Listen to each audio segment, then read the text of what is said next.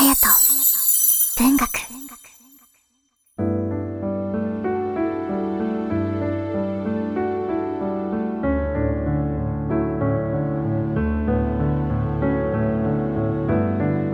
皆さんいかがお過ごしでしょうか？8月19日金曜日の夜です。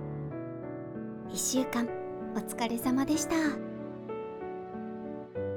学生の皆さんは今絶賛夏休み中ですかね。街中で学生さんを見かけるとそんな気がしております。なんだか笑顔の方が多い気がする。さあ大人の皆さんは夏休みの思い出今でもまだ鮮明に覚えているよというものはあったりしますか？私はですね学生の頃夏休みというと部活動、ま、ずっと小学校1年生から高校3年生までバレーボール部だったんですけれどもその部活動の思い出とあとは塾ですね。夏期講習の思い出しか残っておりません。ただ一つ今パッと思いついたことがありまして小学生の時ですかね。近くの山に登った記憶があります。多分お友達か姉が一緒だった気がするんですけれども神社の裏みたいなところから登っていった気がします。あ友達とか姉だけじゃなくて多分その神社のどなたかもいたかもしれません。田舎の山独特のこの虫の大合唱の中を登っていってその登った先に石とかが祀られていたりするんですよね。幼いながらに神秘的な雰囲気を全身で感じたのを思い出しました。今の時代じゃ山に夏休みに登っるっていうのはなかなかないかもしれないのですけれども思い出としてはかなり印象的だったのかもしれません。私の中では、まあ、癒しにもなりますからね。是非大人の皆さんも夏休みといいますか時間がありましたら山登ってみてはいかがでしょうか。ただちょっと専門の知識がある方と登った方がいいかもしれません。遭難しちゃうのでね。いやー今思い出したのはそれくらいの思い出しかないのですけれども皆さんは夏休みの思い出どんなものがあるでしょうか？さあ今夜もとリラックスできる空間を一緒に作っていきましょう。あやと文学では皆さんのつぶやきでのご参加お待ちしております。ツイッターなどの SNS では「ハッシュタグあやと文学」あやは色彩の際と書きます。にひらがなのと。漢字で文学。ハッシュタグあやと文学。ハッシュタグあやと文学でつぶやいてくださると嬉しいです。それでは前回のツイートの振り返り。ハート戦隊薄子さん。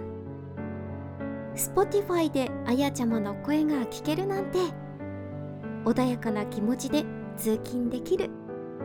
といただきました。ありがとうございます。通勤の際に聞いてくださってるなんて嬉しいです。このハート戦隊薄子さんと一緒に出社しているみたいで。そういえば昔夏休みの塾だったり部活に送って行ってくれる父の車はラジオがかかっていたという思い出がありますね。これもちょっとした夏休みの思い出だったかもしれません。いやーそれにしても一緒に通勤させていただきありがとうございます。ちょっと眠たくなってしまうかもしれませんがどうぞこれからもお付き合いよろしくお願いいたします。ハート戦隊薄子さんありがとうございました。それでは今夜も好きなことを好きなだけ。ハッシュタグあやと文学でつぶやいてください。それではスタートです。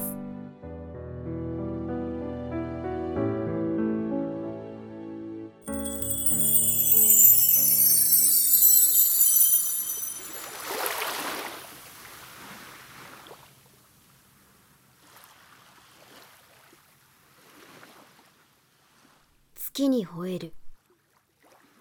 萩原作太郎。悲しい月よ。盗っと犬目が腐った鳩場の月に吠えている。魂が耳を澄ますと人気臭い声をして黄色い娘たちが合唱している。合唱している。鳩場の暗い石垣でいつもなぜ俺はこれなんだ？犬よ。青白い不幸せの犬よ。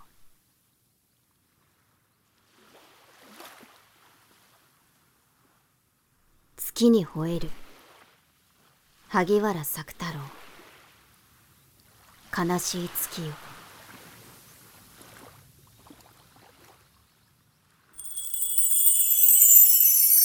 隼人文学。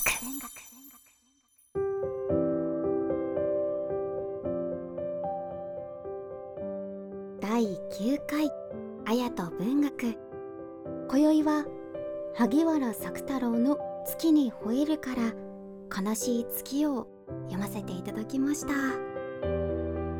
昨日見た加減の月が大変印象的だったのでこちらを読ませていただきました。と近くに見える火星かな？もとっても綺麗だったのでもし夜更かしするよという方は探してみてください。それではハピルな今を